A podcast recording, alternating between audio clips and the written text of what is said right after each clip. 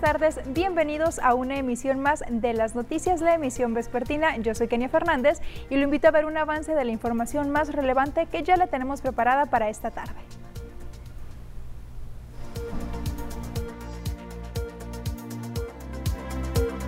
Reporte diario de la Secretaría de Salud Estatal informa 18 muertes por COVID en Mazatlán. Desplazados por la violencia en zonas serranas, urgen al gobierno federal su apoyo con presupuesto. El gobierno de Mazatlán no otorgará permisos para posadas. En Olas Altas fue develado el monumento a The Beatles. Y en los deportes, hoy inicia la final del fútbol mexicano. León recibe al Atlas. Iniciamos con la información de este día jueves y mire, si usted ya tenía planeado realizar alguna posada en la vía pública, permítame informarle que no se dará ningún tipo de permiso para esos eventos. Incluso el día de hoy Oficialía Mayor dio a conocer que se realizarán algunos operativos precisamente para evitar esta situación y en caso de que se den posadas en la vía pública, esto, esto será la sanción. Este año no habrá permisos para la realización de fiestas y posadas en la vía pública, declaró la oficial mayor del ayuntamiento, Naila Adilene Velarde. Asegura que se pondrá en marcha un operativo de supervisión en la ciudad y quienes sean sorprendidos realizando algún festejo en las calles o tapándolas serán sujetos a una sanción económica por parte de la Dirección de Comercio. Al interior de los domicilios no habrá problema, ya que es propiedad privada. No tenemos permisos para vía pública. de sus hogares no hay ningún problema si hace su fiesta. Es que es privado, son sus espacios privados y se les pide que sean conscientes y que en caso de que lo haga, pues te repito, pueden ser sujetos a una sanción por comercio, incluso la suspensión de la posada por nuestros compañeros de seguridad pública. En los locales establecidos para fiestas sí se pueden realizar los eventos, pues ellos cuentan con un permiso permanente que se los permite, sin embargo, se reforzarán las revisiones a los mismos para evitar que se rebasen los aforos permitidos y se respeten las medidas sanitarias. Esos permisos se les da puesto, como les digo, ellos ya los tienen y nosotros revisamos los aforos, revisamos que estén cumpliendo y nosotros hacemos una lista, por ejemplo, el día viernes de cuántos lugares nos solicitaron los permisos y mandamos a los inspectores de comercio que puedan supervisar que estén bien acomodadas las mesas, que tengan las personas con su sana distancia, que se esté dando gel antibacterial, cuenten con su respectivo cubrebocas. Para el tianguis navideño en la colonia Benito Juárez y los festejos por el Día de la Virgen, no habrá permisos nuevos, solamente se están renovando los que ya se tienen, señaló. Pues ahí está la información que se dio a conocer esta mañana. Es importante que no realice estas posadas porque ya lo escuchábamos, será acreedor a una sanción. Y también hablando de posadas, hay que recordar que la pandemia de COVID-19 aún continúa, así que si tiene pensado realizar estos eventos, pues hay que hacerlo bajo todas las normas sanitarias que por supuesto ya conocemos. Y siguiendo con más información, la Delegación de Vialidad y Transportes en Mazatlán dio a conocer eh, una campaña de seguridad vial con motivo de las fiestas de fin e inicio de año. En conferencia de prensa, Mario Rafael González Sánchez, delegado de dicha dependencia estatal, informó que con diferentes acciones se trata de evitar accidentes vehiculares. Dijo que se entregarán 25 mil volantes entre los conductores, ya sea particulares o choferes del transporte público. Para estas fechas lo primordial es evitar conducir bajo la combinación del alcohol y el volante. Si se va a una fiesta o posada, es importante nombrar a un conductor designado o utilizar cualquier servicio de taxi. También se pide respetar los límites de velocidad, respetar los señalamientos viales y el conductor con cinturón de seguridad. En el caso de los motociclistas se pide utilizar casco protector, así como coderas y rodilleras. González Sánchez reiteró que este operativo se realizará con el personal que tiene asignado, aunque reiteró, hace falta personal en dicha delegación. Y 10 elementos más, pero estoy supliéndolo con el apoyo de tres policías municipales y de tres tránsitos, que son lo que estamos trayendo para acá. Y este y le mandé al secretario de Seguridad Pública del Estado, a nuestro teniente coronel Castañeda Camarillo, le pedí tres elementos. Me contestó que no tenía forma de mandar. Voy a volver a solicitarlos porque los operativos en Mazatlán no pueden parar. Necesito tres elementos de, de la Dirección de Servicios de Protección. Los ocupo. ¿Por qué? Porque tienen que apoyarme a mis inspectores. Un inspector sale a trabajar en la noche solo y pues lo ve solo el, conductor y a lo mejor el conductor viene tomado o, los turistas enojados, pues me lo van a agredir. Ya ha pasado que nos han querido hasta golpear. Entonces, necesitamos nosotros el apoyo en estos tiempos de tres elementos, lo que es el nada más Guadalupe Reyes. Ellos van a estar operando en diferentes partes de la ciudad y van a ser aleatorios. Y bueno, pues esperemos que ese operativo se realice de manera adecuada y más que operativos o más que las autoridades nos estén diciendo qué hacer, ya sabemos las recomendaciones, hay que seguirlas al pie de la letra, sobre todo en estas fechas, que es cuando incrementan los accidentes vehiculares, hay que hacer caso a todas esas recomendaciones para evitar alguna tragedia. Y precisamente hablando de accidentes vehiculares, el coordinador de educación vial, eh, Roberto Jaime, habla precisamente de cuántas son las personas que han fallecido durante este 2021 a causa de accidentes vehiculares. Los muertos, 39. Peatones 9, ciclistas 4, motociclistas 18, pasajeros 5, conductores 3, de conductores de vehículos. Lamentable que se tengan esas cifras. Pasando a otros temas, los vendedores de playa hace algunos días sostuvieron una reunión con Semarnat, una reunión en la cual les dieron a conocer que los permisos ya no se podrán heredar como se hacía desde hace más de 40 años, situación que por supuesto eh, los tiene inconformes e incluso ya planean tomar algunas acciones. Esta información la da a conocer el presidente del Sindicato de Vendedores de Artesanías en Zona Federal, Luis Rubio.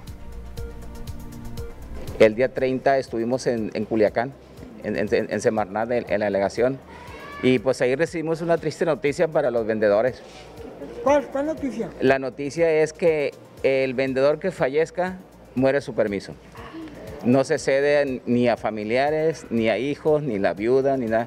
Eso lo estamos viendo a, nivel grupos, a nivel grupos.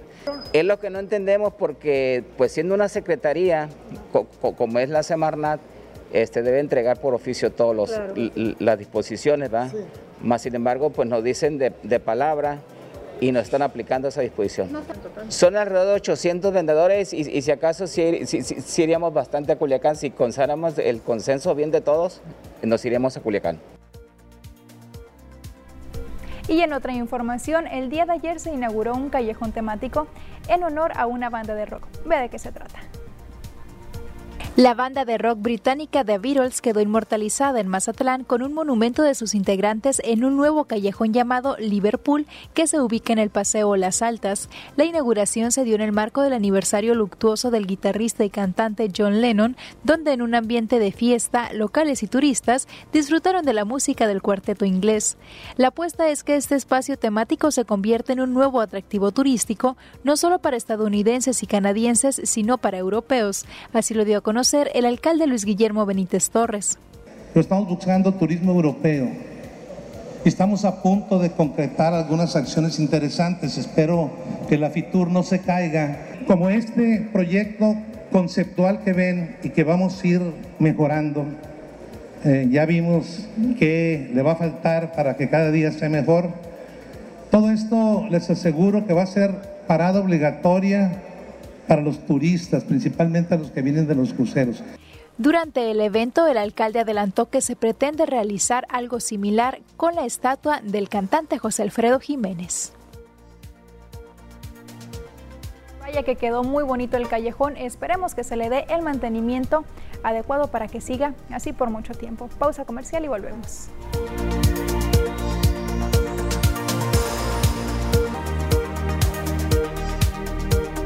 Gracias por continuar con nosotros aquí en las noticias. Miren, los desplazados del sur de Sinaloa continúan en la lucha por obtener recursos para sus necesidades. En esta ocasión piden recursos a la federación principalmente para vivienda y servicios públicos. El grupo de desplazados de la zona serrana por la violencia buscan que el presupuesto para cubrir sus necesidades de vivienda y servicios incremente tal y como ya lo ha contemplado el gobernador del estado Rubén Rochamoya. El dirigente del movimiento amplio sinaloense, Miguel Ángel Gutiérrez, dijo que este viernes estará en la capital del estado en busca de gestionar los recursos.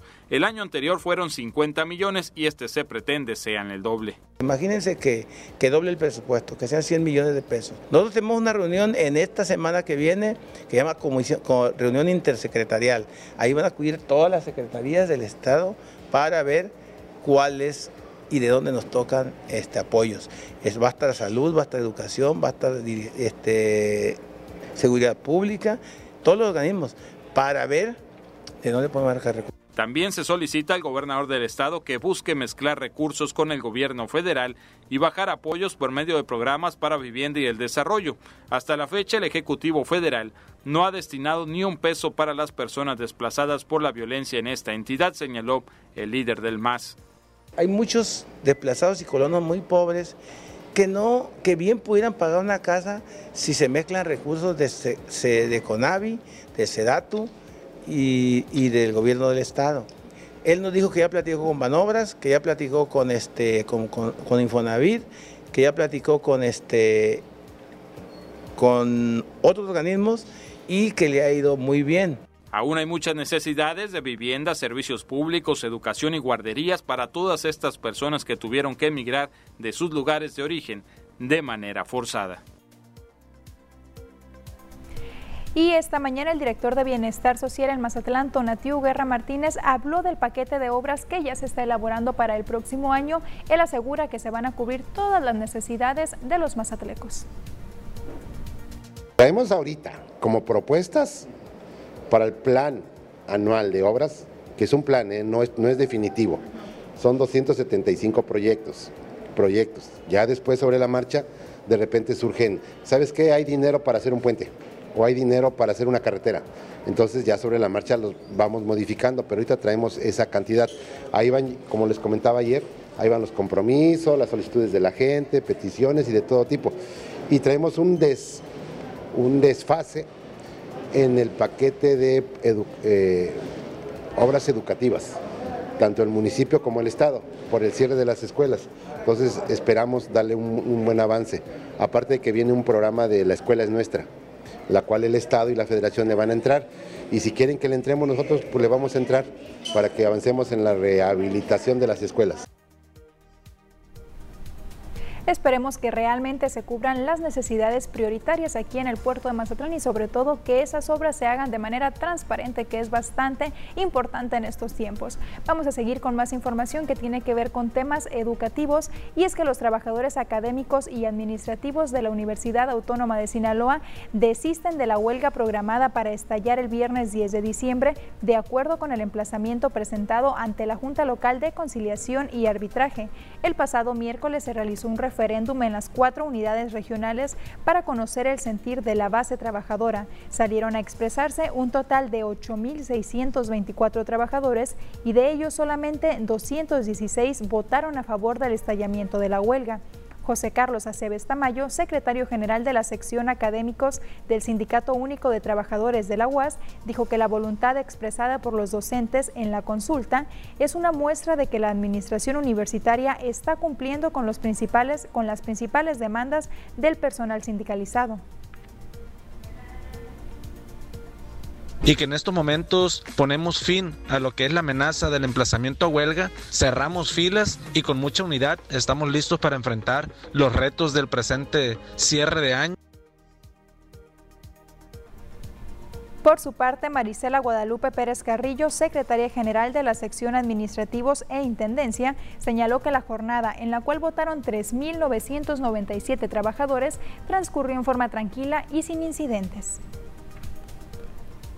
Esta información se dará a conocer el día de mañana en sesión DCH virtual para que los compañeros avalen y aprueben acudir a la Junta Local Especial número 1 de Conciliación y Arbitraje del Estado de Sinaloa para depositar los acuerdos tomados en el marco de emplazamiento de huelga 2021.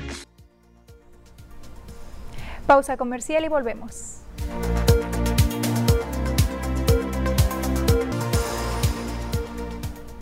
Gracias por continuar con nosotros en las noticias. Ahora nos vamos a conocer el pronóstico del clima para los siguientes días.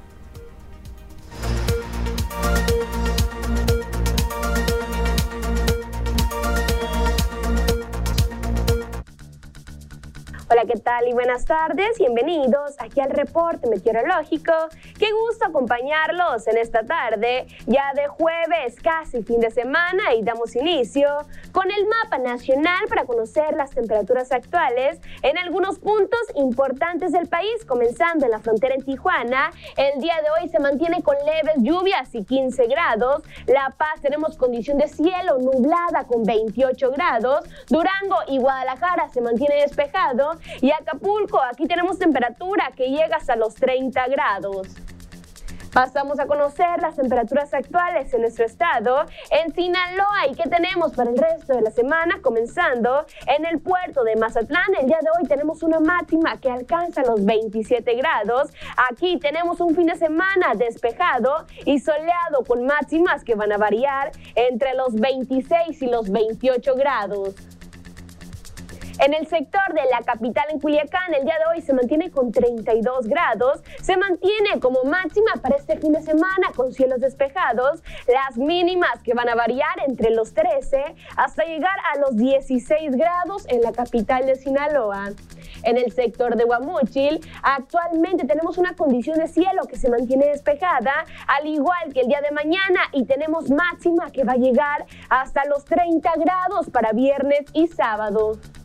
Ya en el sector de Guasave, aquí igual tenemos un viernes parcialmente nublado, ya sábado y domingo se comienza a despejar y tenemos máximas, las cuales van a variar entre los 29 hasta llegar a los 31 grados en Guasave. Para finalizar, en el sector de los mochis, el día de hoy tenemos condición de cielo que se mantiene mayormente nublada. Los próximos días se comienza a despejar y las máximas que van a llegar hasta los 31 grados y a las mínimas, las cuales van a variar entre los 11 hasta llegar a los 14 grados para los mochis. Respecto a la fase lunar, mantenemos aún en luna nueva, la salida de la luna a las 11 horas con 50 minutos, la puesta de la luna a las 23 horas con 17 minutos, la salida del sol a las 6 de la mañana con 43 minutos y para finalizar la puesta del sol a las 17 horas con 21 minutos. Hasta aquí el reporte meteorológico. Espero que tengan una excelente tarde.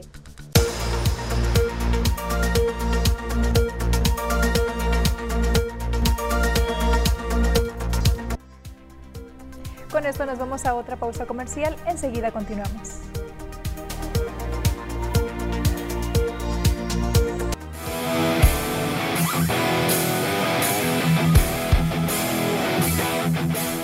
Seguimos con más y es momento de conocer la información más relevante del mundo de los deportes y para eso por supuesto que ya está listo Ernesto Vázquez. Ernesto, muy buenas tardes. Kenia, ¿cómo estás? Muy buenas tardes. Ya listo con lo mejor de los deportes, sobre todo que es un día importante hoy para el fútbol importantísimo, sobre todo para Atlas. Es este día bastante importante, pero bueno, los detalles ah, los tienes Exactamente. Muchas gracias y vamos a arrancar precisamente con esto, ¿no? Lo que se nos viene hoy a partir de las 8 de la noche en la casa de los Esmeraldas de León, porque estarán recibiendo a los rojinegros del Atlas dentro de la final de ida de la Liga MX, la cual estará arrancando este día jueves, ¿no? La vuelta, la vuelta se disputa el próximo domingo en la casa del Estadio Jalisco, la casa del equipo equipo de los rojinegros del Atlas, donde el conjunto atlista para muchos salta como favoritos, para otros viendo al conjunto de los panzas verdes más completo, ¿no? Porque León León es un equipo que ataca y que defiende, que tiene muy buena definición y que sabe resolver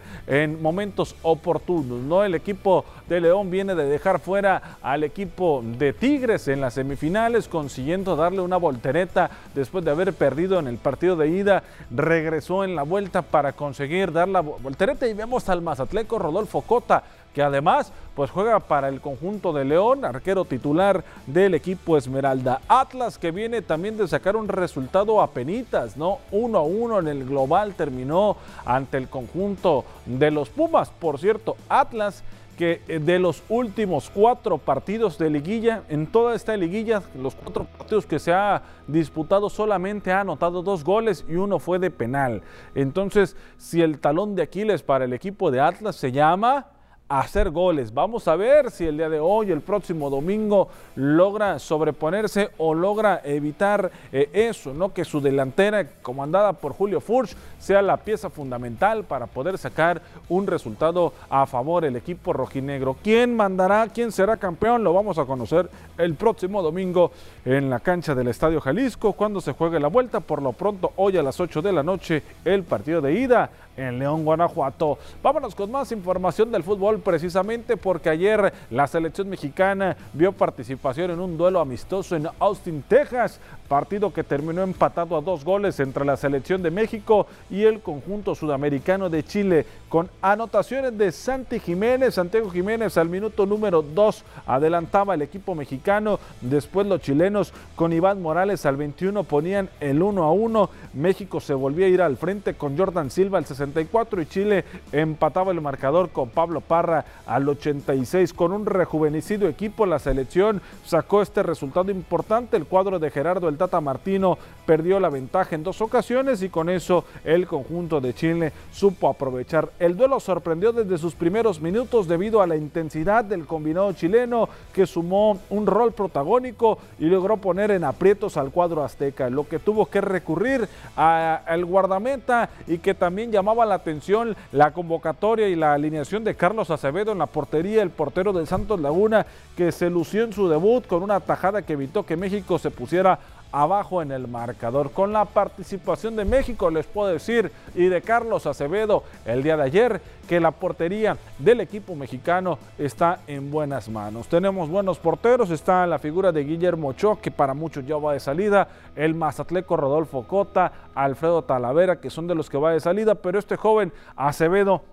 lo hizo muy bien el día de ayer. Vámonos con más información del fútbol porque el equipo de Mazatlán FC femenil anunció a través de un comunicado a su nuevo director técnico. Se trata de Juan Carlos Mendoza Castro, quien se hará cargo del conjunto cañonero femenil que viene de suplir ahora a Miguel Hernández, quien fuera el entrenador del equipo durante tres torneos. ¿Qué dice el comunicado? La directiva de Mazatlán FC informa que Juan Carlos Mendoza es el nuevo director técnico del equipo femenil de la institución para el torneo clausura 2022 de la Liga MX. Mendoza cuenta con experiencia en Primera División Femenil en México con 76 partidos dirigidos entre la Apertura 2017 y la Apertura 2019 con Toluca Femenil, llevándolas a dos liguillas durante su gestión. Le deseamos mucho éxito en la etapa como cañonero, confiamos plenamente en que su mano va a apoyar a este proyecto que caminará firmemente y obtendrá los resultados también. Tendría que venir acompañado con buenos refuerzos, ¿no? Porque también lo que hizo Miguel Hernández con el equipo que tenía durante sus dos primeros torneos fue importante, ¿no? Pelear zona de liguilla, que si bien no calificó, se quedó a la orilla dentro de los ocho primeros lugares. Vamos a ver y mucha suerte ahora para el nuevo entrenador del equipo femenil de Mazatlán FC, Juan Carlos Mendoza Castro. Vámonos ahora con información del béisbol porque Mazatlán mal y de malas. Después de haber barrido los tomateros de Culiacán el fin de semana, se fueron a la frontera norte para enfrentarse a los Águilas de Mexicali y el equipo de Robinson Cancel, que ahora es el manager de los Venados, pues ha perdido el partido del martes y perdió ayer, ¿no? Si bien los ha peleado el equipo de los Venados, ayer cayeron cinco carreras a tres. Los dueños del patio fueron los que tomaron la delantera en la segunda entrada gracias a un cuadrangular de Ryan Halney eh, que se llevó por por delante a Reinaldo Rodríguez. El batazo fue ante los lanzamientos del Mazatleco Jesús Ríos, quien sufrió el revés. Ya ante el relevista Gerardo Gutiérrez, los cachanillas aumentaron su ventaja con una rayita más. En la cuarta, anotando Javier Salazar, elevó para anotarse de sacrificio y remolcar. Un inning después, Reinaldo Rodríguez se empalmó imparable para otra carrera en los seis de Daniel Castro. Para la sexta, el turno en el montículo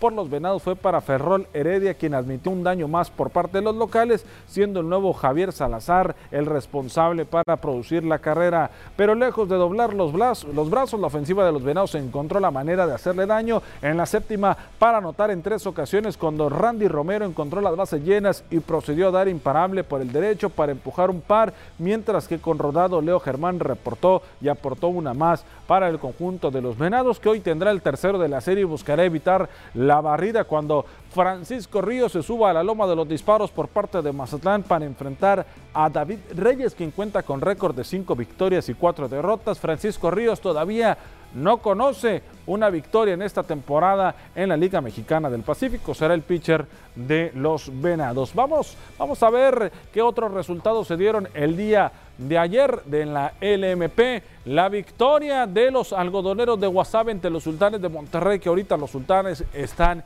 eliminados en extra inning. En 10 entradas, los Charros de Jalisco vencieron 9 carreras por 8 a los Yaquis de Ciudad Obregón. En la décima entrada consiguieron la victoria el equipo de los Charros. Naranjeros de Hermosillo le gana la serie a los Mayos de Navojoa 4 por 3 termina el marcador. Y lo que pasó en el Emilio Ibarra Almada, la casa de los Cañeros de los Muchis, 14 carreras de los tomateros de Culiacán contra 3 del equipo de los cañeros de los Mochis y esto que se da la victoria del conjunto de los Águilas de Mexicali. Mencionar información de último momento que se dio entre el equipo de Cañeros y los algodoneros de Guasave. Esteban El Pony Quirós deja de ser jugador del equipo de los Cañeros de los Mochis para vestirse a partir de ya con la casaca del conjunto de los algodoneros de Guasave. Eso lo anunció la directiva del conjunto de Guasave. Preocupa lo que pasa con Cañeros, ¿no? Porque ya dejaron ir a Yochoan Hernández el día de ayer. Fue presentado por parte de los sultanes y ahora Esteban El Pony Quirós, los dos jugadores que le respondían a la ofensiva, ya no más con el conjunto de los Cañeros de los Mochis. Vámonos con más información. Le contaba que a partir de este viernes 17 de diciembre se estará llevando a cabo precisamente en la ciudad de los Mochis, Sinaloa, la función de Vox TVP a través de esta señal de TVP. No se lo pierda. Tenemos en entrevista a Daniel Gámez, al cual vamos a conocer un poco de este boxeador.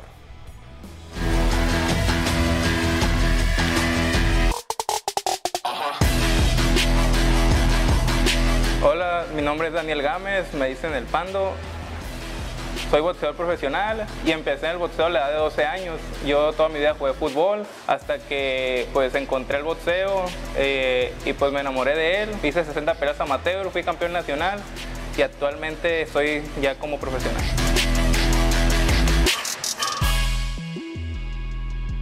Eh, pues hay muchas diferencias, las preparaciones son muy distintas, los ciclos, en el amateur puede estar peleando cada semana, cada dos semanas, en el profesional es una preparación prácticamente mínima de seis semanas, es un poco más agresividad y yo le recomendaría a la gente entrenar boxeo porque te dota de valores como la disciplina, el respeto, te llena de salud y es un deporte muy bonito tanto practicarlo para pelear y para deporte en general para tu salud. Y yo me, caracterizo por ser un boxeador contragolpeador. Pues la gente sabe que a mí me gusta mucho el contragolpeo, pero en esta preparación también hemos aprendido mucho a, ir para adelante. Y pues nada más que agradecer a mi entrenador y a todo los, el equipo de trabajo que me están ayudando a avanzar como peleador.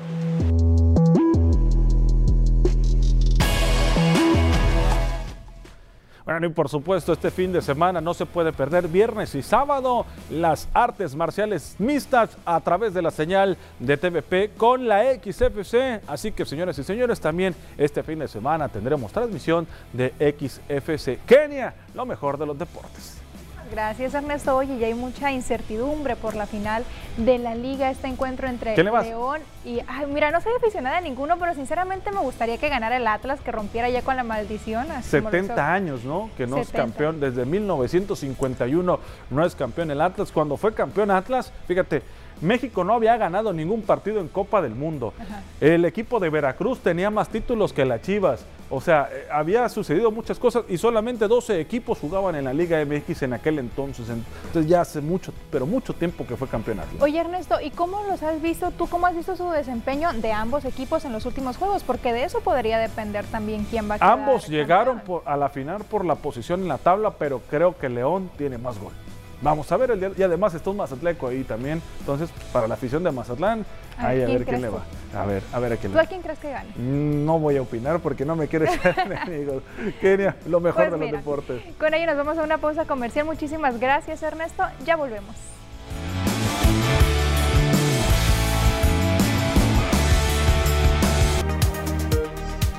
Seguimos con más noticias. Fernando Sandoval Angulo, dirigente del Sindicato Nacional de Trabajadores de la Educación, sección 53, dijo que desde que asumió la titularidad de CEPIC, Graciela Domínguez, esa representación sindical demandó comunicación, respeto, coordinación, entendimiento. Dijo que queda claro que la política educativa efectiva toca a CEPIC, pero la política de prestaciones toca al sindicato señaló que demandaron un encuentro bilateral y apenas este miércoles, 38 días después de haber iniciado el gobierno, se programó un encuentro donde hubo ausencia de actores importantes, lo que demostró falta de respeto y voluntad, así como que CEPIC no acata indicaciones del gobernador de que nadie traiga actitudes revanchistas o telarañas. Así lo dijo.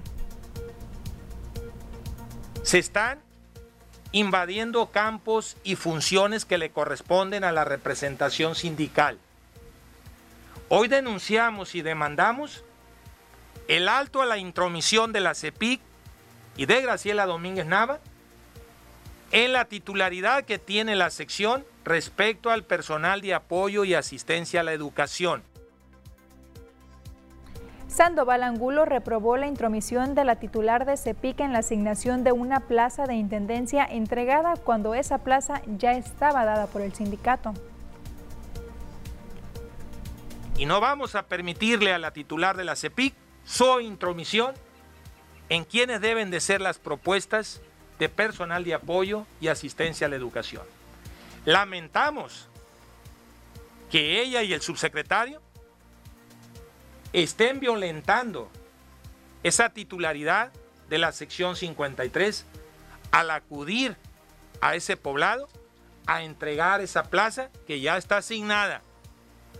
Porque el intendente que se jubila allá en el sitio de los medios solicitó el apoyo para su hija. Y esta organización, como siempre ha sido, concedió ese derecho a su hija. Dijo además que la administración de CEPIC no está reconociendo acuerdos que se tuvieron con la anterior titularidad. Mencionó que él no tiene la facultad de pedir la renuncia de Graciela Domínguez. Y hoy anunciamos el rompimiento oficial con la CEPIC y el rompimiento oficial con Graciela Domínguez Nava, con la plena exigencia de respeto a la política laboral que le toca a la sección 53. Confío plenamente en la intervención de nuestro amigo el gobernador Rubén Rochamoya. Confío en sus buenos oficios.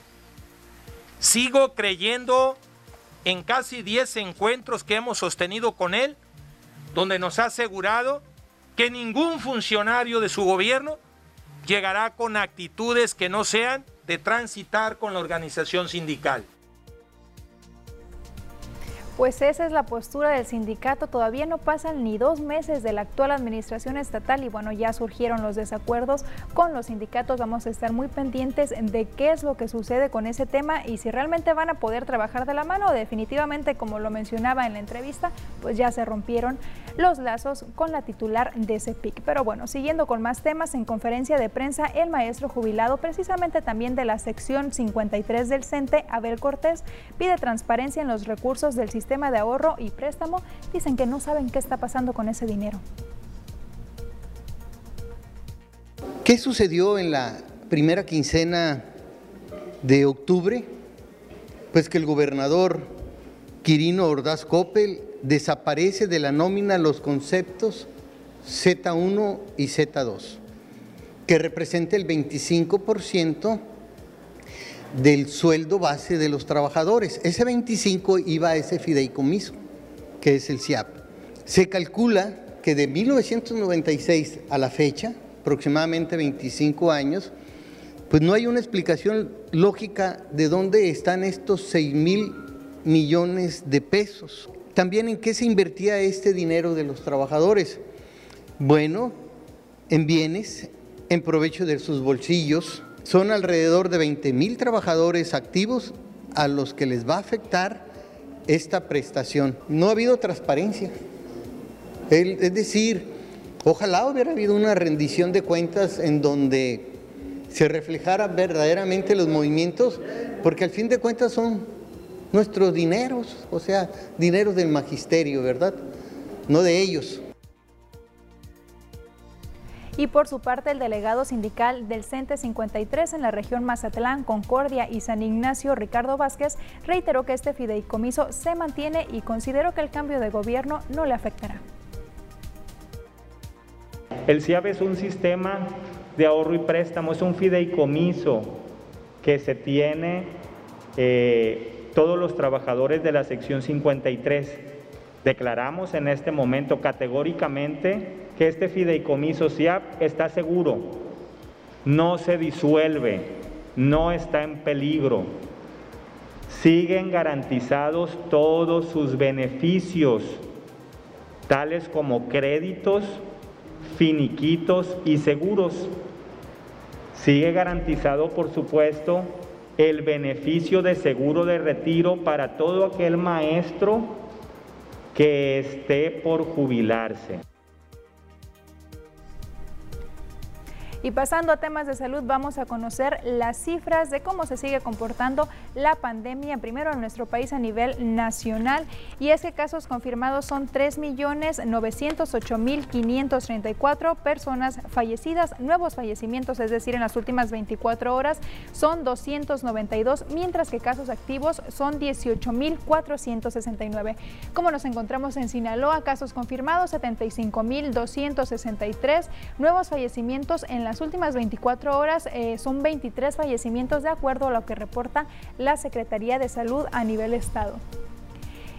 Y en cada uno de los municipios, en Ahome hay 31 casos, Angostura se mantienen cero casos, igual que Escuinapa, San Ignacio y El Rosario con cero casos afortunadamente, Badiraguato 19, Culiacán 74, mientras que Mazatlán la cifra pues va a la alza, actualmente hay 40 casos activos. Y sobre las cifras que le compartí hace unos minutos de estos 23, 23 fallecimientos en las últimas 24 horas, pues 18 corresponden al municipio de Mazatlán, una situación que aparentemente alarma. Sin embargo, el alcalde de Mazatlán, Luis Guillermo Benítez Torres, asegura que se debe a una actualización en la base de datos. Asegura el alcalde Luis Guillermo Benítez Torres que el incremento en el número de muertes por COVID en las estadísticas actuales, donde Mazatlán registra 18 de las 23 muertes en Sinaloa, se debe a una actualización de la plataforma, lo que provocó que se acumularan en el sistema.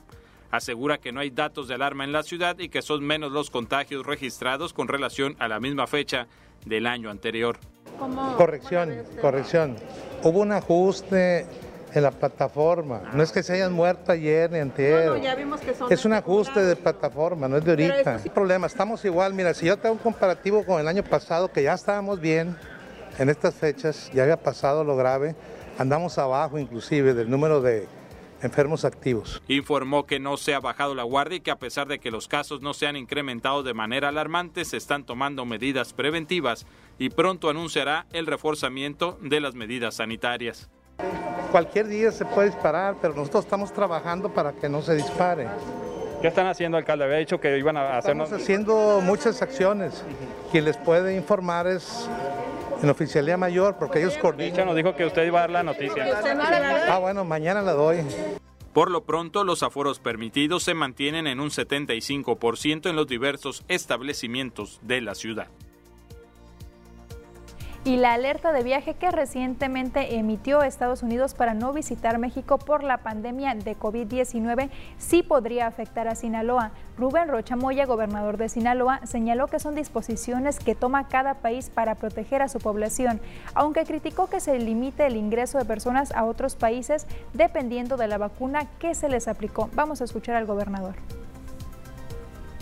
El problema es ese, no, yo lo que le pido a la gente es que pues, este, tomemos con calma el asunto, pues son resoluciones muy, muy unilaterales que, toma el, gobierno estadounidense, como ha resuelto, por ejemplo, no admitir, no hacer por válidas tales o cuales vacunas. Entonces, este, pues es una resolución que tienen allá. Claro, todo impacta, ¿eh? Con esto nos vamos a una pausa comercial. No se vaya porque aún tenemos más noticias.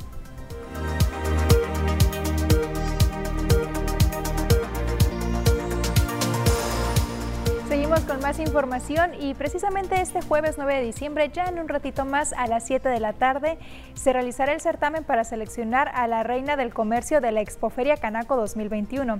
Las candidatas son Grecia Grandet, Suiri Armenta, América Hernández, Ana Salmán, Roxana Rochín y Daira Ontiveros.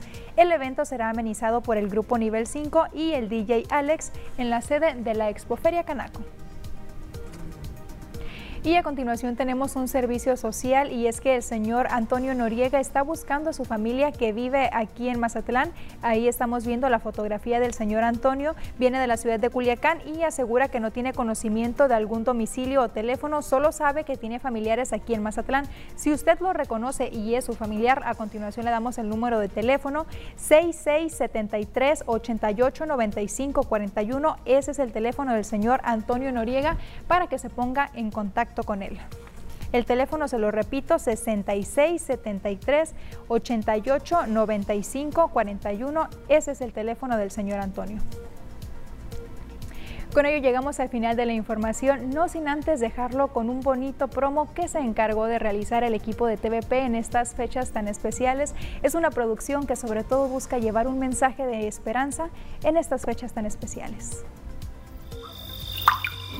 Buenas tardes. Eh, sí, estoy hablando por la vacante disponible que vi en el periódico. Ah, ya no está disponible.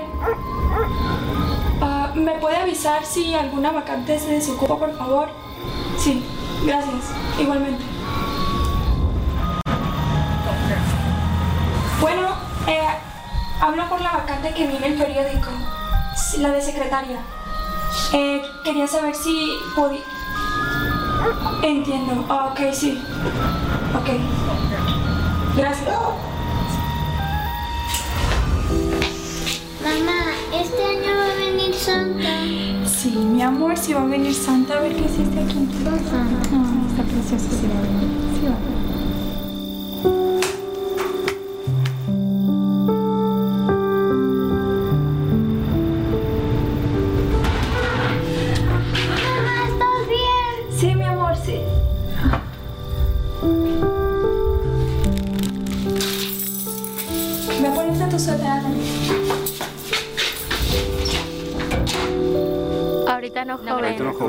Va a la vuelta. Ahorita sí, a la vuelta. Ahorita joven, gracias.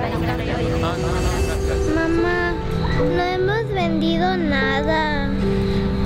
Ya venderemos, mi amor, no te preocupes.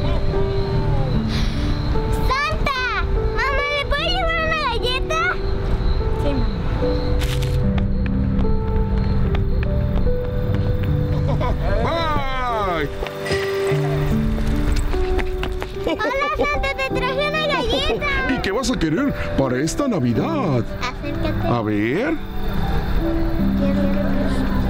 Órale, eso.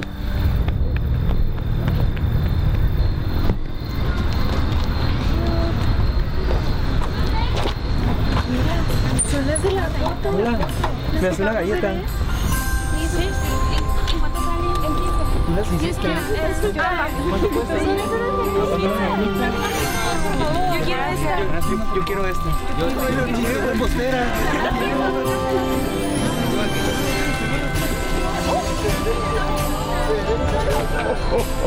Santa, ¿cómo le hiciste para que mi sueño sea realidad? Con la ayuda de todos y la magia de la Navidad. Han sido tiempos difíciles para todos, pero con la ayuda y la empatía de todos haremos que esta Navidad sea diferente.